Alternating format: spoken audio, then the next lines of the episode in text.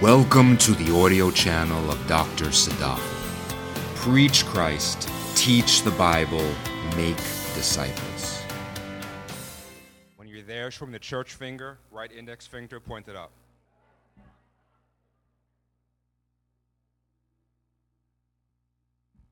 All right. Let us pray. And now we humble ourselves before God Almighty, whose grace has gifted us and whose love has saved us. Patiently now we wait for thee. Your word is our lamp to our path and a light to our feet. May the Holy Spirit strengthen me to deliver a word of power so that many to Jesus will come and meet. Amen. I'd like to speak today on the topic a closer look at your story. Hebrews 12 and 2 tells us that Jesus is the author and perfecter of our faith. So, God, being an author, is in the business of telling stories. And the Bible is full of characters that are involved in marvelous stories who go through heartache and triumph and endure situations which speak directly to our human experience.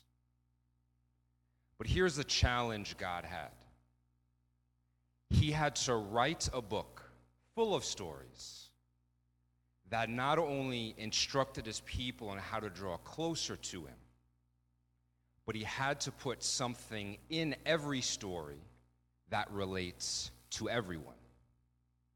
So, no matter who you are, what you are, where you lived, or when you lived, there's something in every story that speaks to you. And the stories in the Bible become the most real, the most genuine, when we see ourselves in the story. So when you read about David and Goliath, for example, you're reading about a real small shepherd boy going up against a real giant. But when you see you in the story, you see you going up against a giant of addiction, a giant of bad habits, or a giant of destructive thinking. And when you do begin to see yourself in the story, it opens up new channels of understanding and new ways to navigate life. And just like the Bible characters, when it comes taking a closer look at the story God wrote for us, we face certain challenges. If the story doesn't meet our expectations, the version of God we want to read about goes to war with who God really is. If our story doesn't meet our expectations or give a clear prescription on what to do, we get frustrated and stop reading. And if the story takes a new twist, we may get uncomfortable with the new style from the old author. So, in this message, I want to take a closer look at the story of John 11. It's a story that ends in resurrection and new life. But the bulk of the story tells us how to get to that new life. Because the Bible is much more concerned with preparation than it is with the end of the story.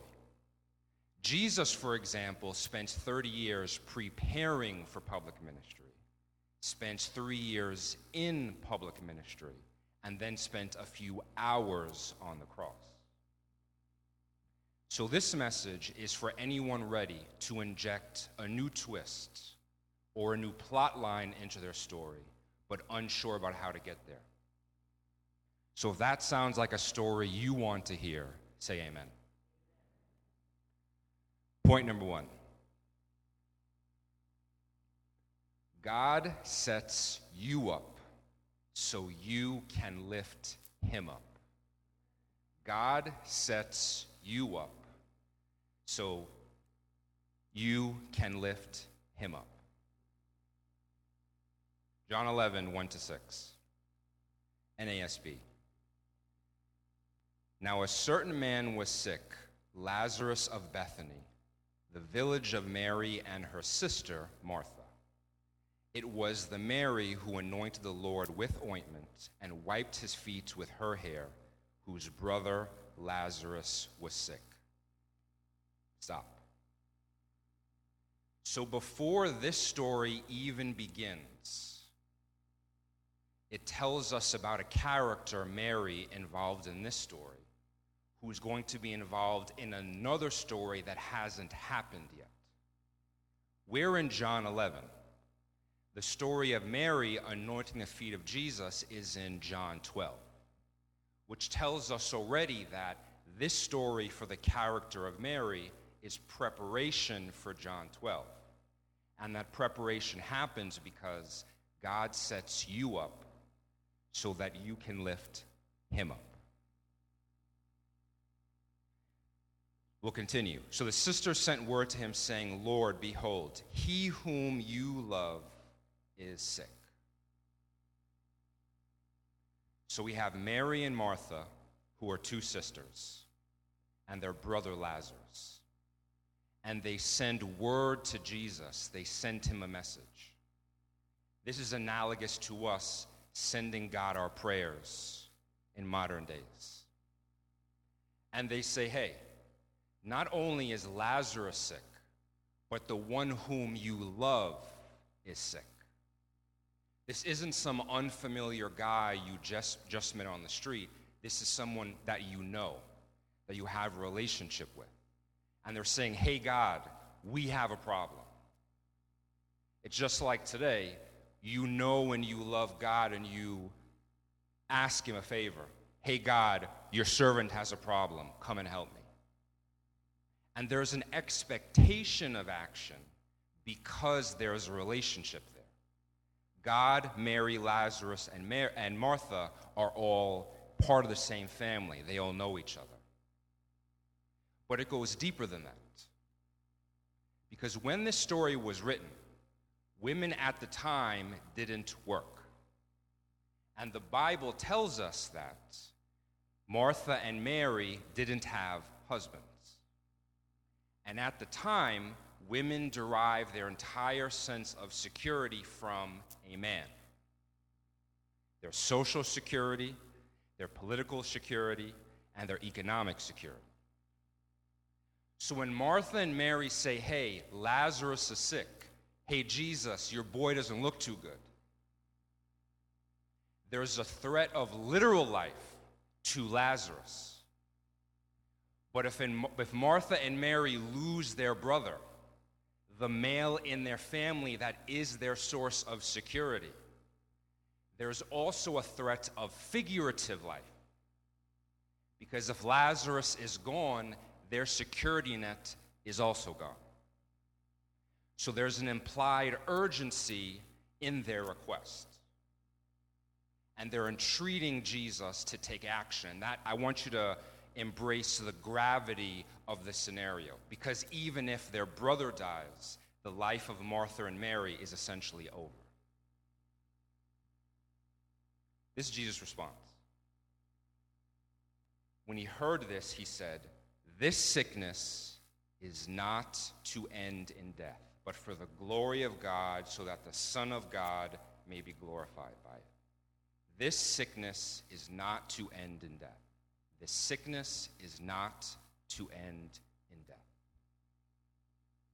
So God hears their prayer, but God doesn't move. He doesn't directly intervene. He hears their prayer, and his response is to send word back to them. And that word is this sickness is not to end in death. And that word is now going to go forth.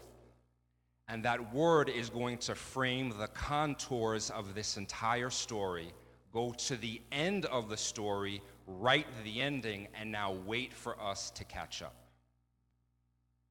But here's the thing if you have your Bible open now, you can read to the end of John 11. You can see that Lazarus is going to be raised from the dead. But when this story is playing out in real life, and you're Martha or Mary, you can't skip ahead to the end. There are no spoiler alerts. You have to keep on turning pages. And the only thing you have to go on is God's word. This sickness will not end in death. Now consider, you may, you may say to yourself, All I have is God's word. There's nothing for me to go on. And my response is that the word of God is the only thing you need. Consider that how you interpret God's word is how your story will play out. And God always sends his word before he directly intervenes. So, in response to the person that would say, All I have is God's word, consider in creation when God said, Let there be light.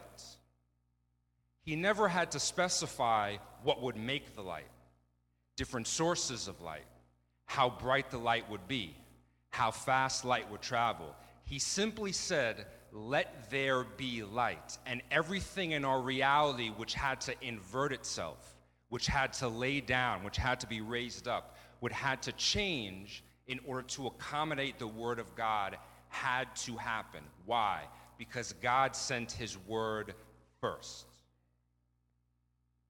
So if you believe the word of God, you need something more than that. My response is that is all you need because he sends his word out, and that word is already written at the end of your story, waiting for you to catch up. And God spoke a good word into all of our lives that whosoever believed in him will have life.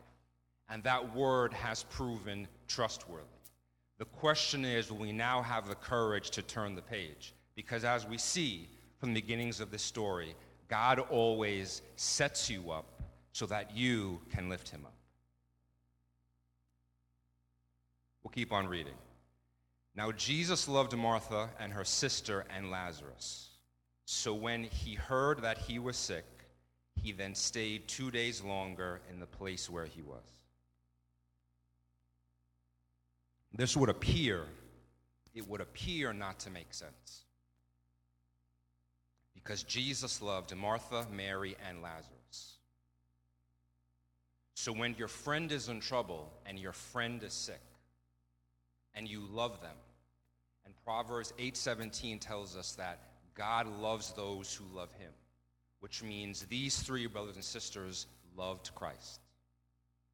And when he hears his friend is in need, he stays where he is 2 days longer.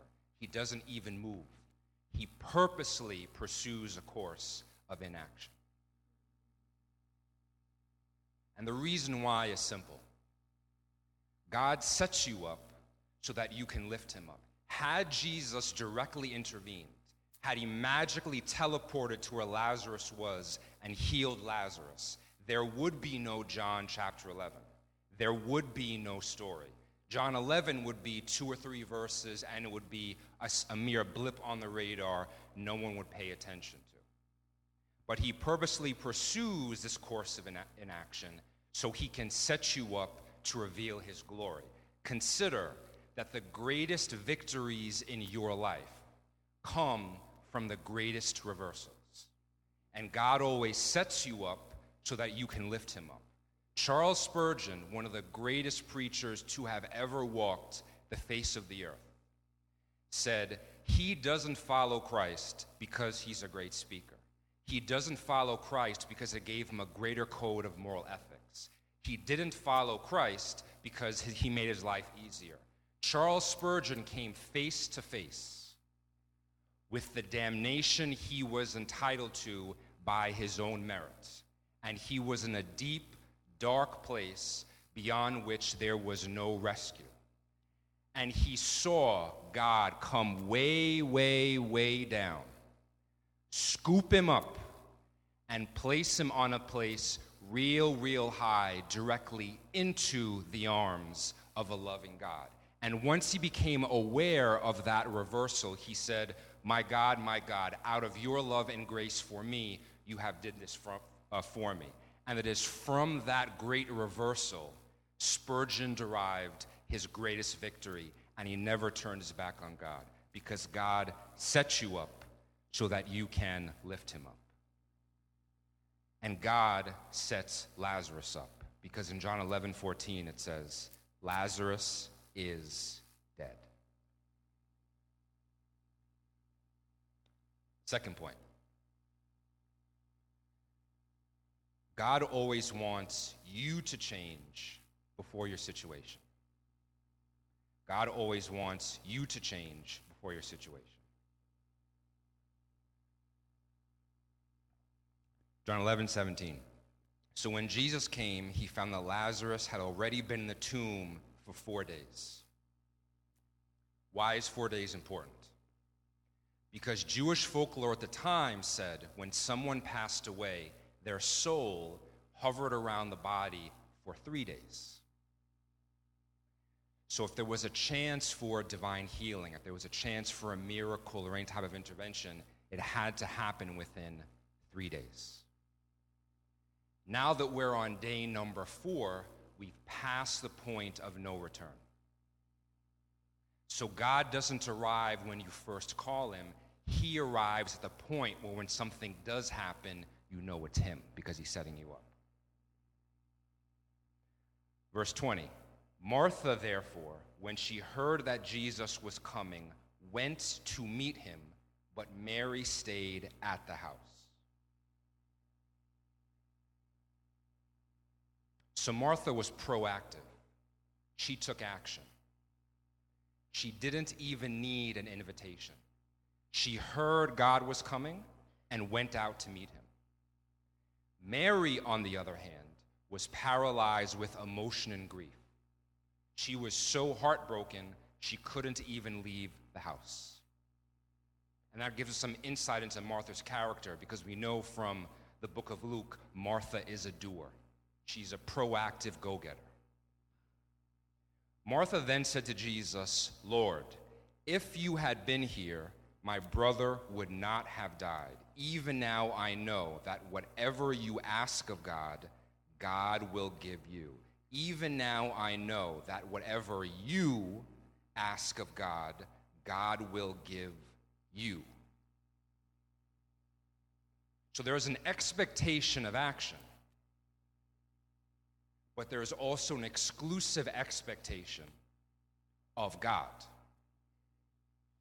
Martha goes out to meet Jesus and makes her need known but also places all responsibility and accountability for that problem on God.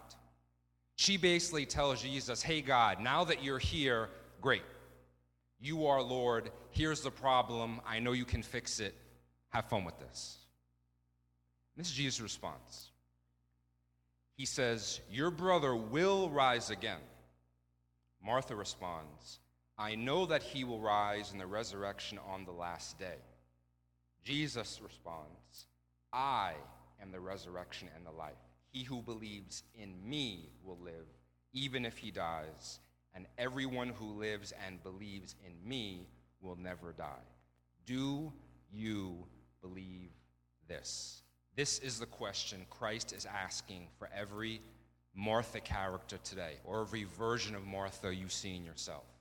Do you believe that I am the solution to your problem. Let's recap. Jesus tells Martha, Lazarus is going to rise again. Martha responds and says, Yeah, probably at some point in the future. Jesus responds back and says, Martha, Martha, my dear Martha, my dear, dear Martha, you seem to have gotten it all wrong. You seem to think the resurrection is an event. But in reality, the resurrection is a person, and that person is standing directly in front of you. And the question Jesus wants to know is Martha, do you believe that I, the person, the living Christ, am the answer to your problem?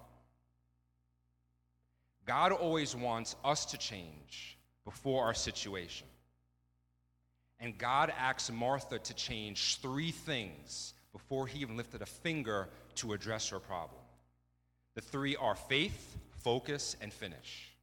Faith, focus, and finish. The first one, faith. Martha wants God to do something, but has convinced herself that her problem is now beyond God in the now. Jesus' response is, I am. Martha thinks it's something which will happen at some point in the future. And Christ repeatedly asks her, Do you believe? Because in Martha's way of thinking, things will change, but things can't change now. They have to wait to some undetermined point in the future. In other words, reality is beyond saving in the present.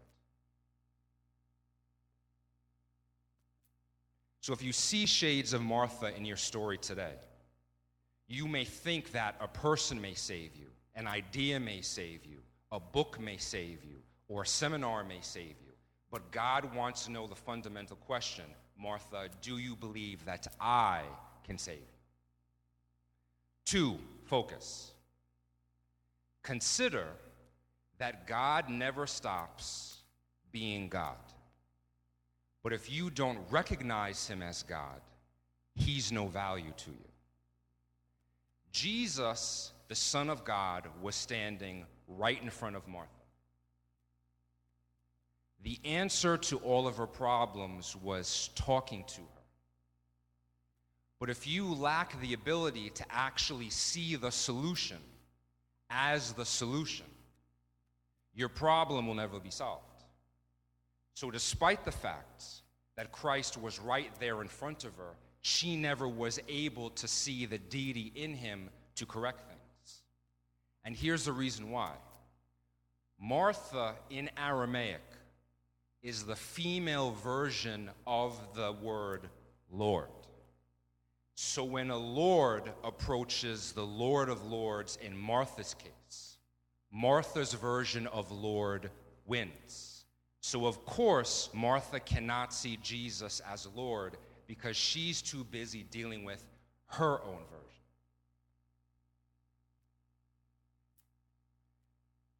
The third thing that God asks Martha change before he changes the situation is the finish. Martha began the conversation with Jesus speaking about Lazarus. Lord, if you had been here, my brother would not have died. Jesus ended the conversation talking about her in asking, Do you believe that I am? And here's the difference if you're a Martha today, you have a perpetual problem of revelation leading to activation. Jesus kept on revealing himself to her. Your brother will rise again. I am the resurrection. But in Martha's case, the roadblock that stopped God revealing himself to her and God actually doing something in her life to change her circumstances was a matter of faith, focus, and finish. In Martha's case, she had her eyes fixated on the situation. But God entreated her and implored her instead to cast her gaze on herself, on her face, on her faith, her focus, and her finish.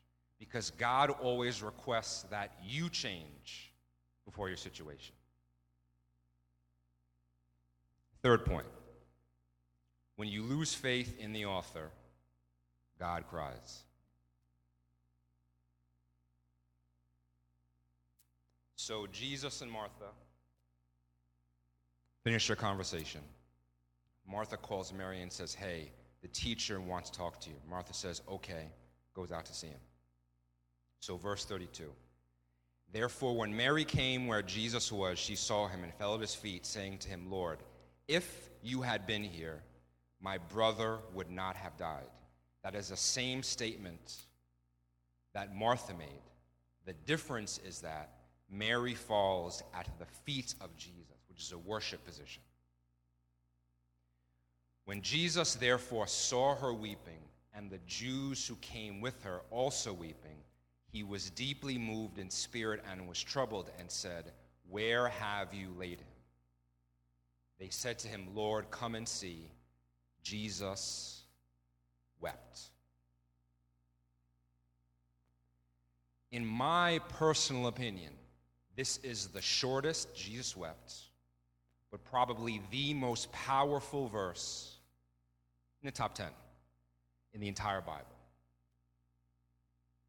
When you read the Bible, John 11 is usually labeled the resurrection of Lazarus, the death of Lazarus, the life and death of Lazarus. But at this point in the Bible, God has already resurrected a bunch of people a few times. What strikes me as amazing is that the King of Kings, the Lord of Lords, the great I am that I am, the start and the finish, the Alpha and the Omega, the beginning and the end, he who is worthy to be praised, besides whom there is none other, he's whose ways is higher than ours. Mary made that guy cry. And that guy cried, making Mary, knowing Mary would make him cry, but when the event happened, still cried anyway. And if Jesus cries, that's not something that we should be indifferent to. It's something we should be moved and stirred to emotion about. It's not something we can lightly brush over. So the question is what made Jesus cry? The text gives a clue as to why. It said that Jesus was moved and troubled. The meaning of those two words basically mean disappointed, to have righteous anger, or to have inward commotion. So here it was a woman that loved Jesus and Jesus loved. And she bowed down before Jesus, crying and sobbing. And all she said was, Lord, if you had been here, my brother would not have died. And she says nothing more. And she's joined by the mourners with her. Because she fell at the Savior's feet, worshiping him, not expecting anything else to happen. And when the faithful, who presumably have a relationship with God, act as if they have no faith, that is what makes God cry. Because when you lose faith in the author of your story, God weeps. And here's the catch the name Mary in Hebrew means rebellion. So when rebellion falls at the feet of the Messiah, it outwardly calls him Lord and prostrates itself at his feet, but inwardly think nothing is going to happen. And that makes God cry. See, Martha expected something to happen, but didn't believe. Mary believed, but didn't expect anything to happen. And you may be saying to yourself, this is depressing. Why are you telling me this? I came here to hear good news, not depressing news. But there is good news. Because I told you at the beginning of John 11, it pointed forward to John 12. Mary is now weeping at the, at the feet of her Savior, and those tears represent mourning over loss and lost opportunity.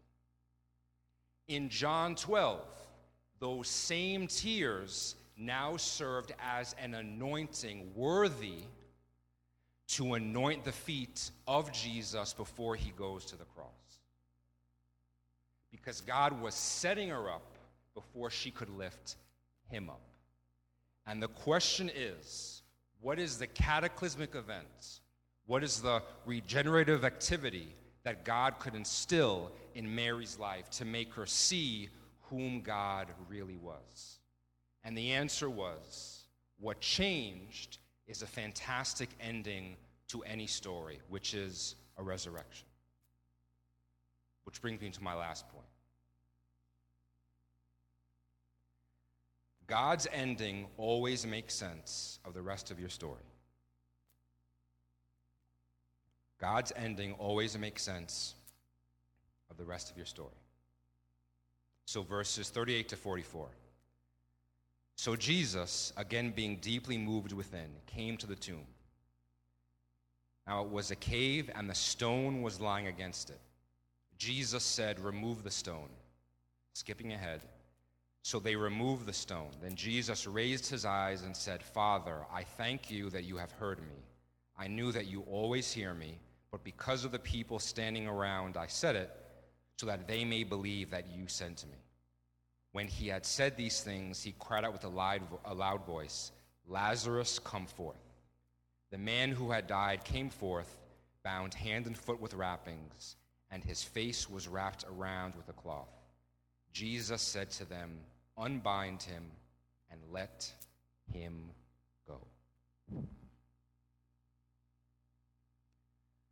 So when you translate back the word for stone, when Jesus said, Remove the stone, in Hebrew, that word actually means law.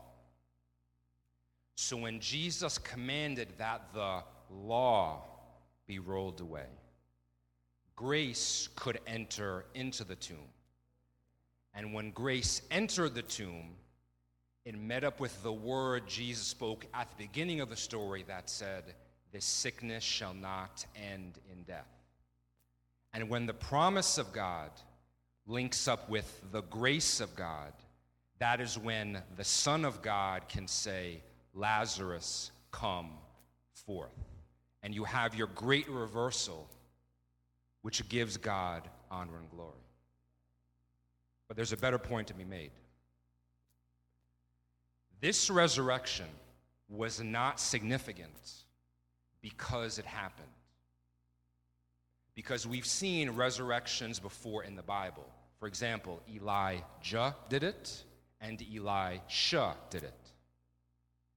This resurrection wasn't as significant because of who did it. Because in Luke 7 and Luke 8, Jesus already resurrected a young girl and a grown man. This resurrection was important and the most significant because of how Jesus did it. Lazarus had been deceased for four days. When he resurrected a young girl, in Luke 7, she had been dead for an hour or two. She was dead with a lowercase d. In Luke 8, he resurrected a man who was dead for a day. He was dead with a capital D. Lazarus was dead, dead. All capital letters, dead, dead. He was in the tomb for four days It had a horrible smell. The body was decomposing. There were worms, there were maggots. What you saw didn't even look human. And you would say, This is, I don't even know what this is. It's not a human being, it's something alien. But when Jesus said, Remove the law, and grace went in, and he spoke his word of power into the tomb, that one thing in your life that you thought was dead, dead, that one family member you thought would never come to church, that job you thought you would never get, that position you thought you were never worthy of. You may think the story is over. You may think the book has been closed long ago. But if Jesus, way back when, said, This sickness will not end in death, if he subsequently says, Remove the stone, Lazarus come forth, there is nothing that you can actually do to stop the word of God.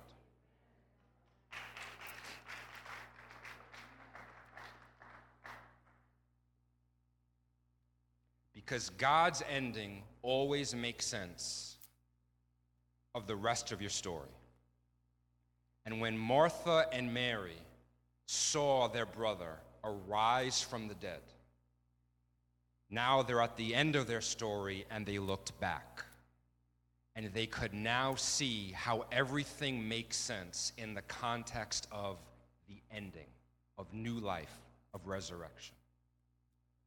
And Jesus was the one that said, Unbind him. Let all the bad thinking, the bad ideology, the bad doctrine, let him loose and let him now be free to live a life in servitude to me. So when Martha and Mary looked back on their story, they could now see that God always sets you up so you can lift him up.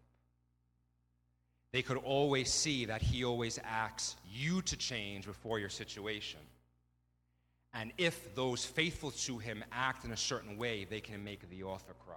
And now that the end, they realized that this glorious ending makes sense of everything else that happened, and they can now see why it had to happen. So at the start of your story, God sent his word. At the end of your story, no matter what happens or what route you take, the promise will always be there. It's just waiting for you to catch up. The end to your narrative is already written. But if you take a closer look at your story, will you have the faith to believe God and to worship in the midst of heartache in between giving of the word and the fulfillment of that word? Because if your answer is yes, Jesus is already waiting at the last page of your story, waiting to say, Lazarus, come forth. God bless you.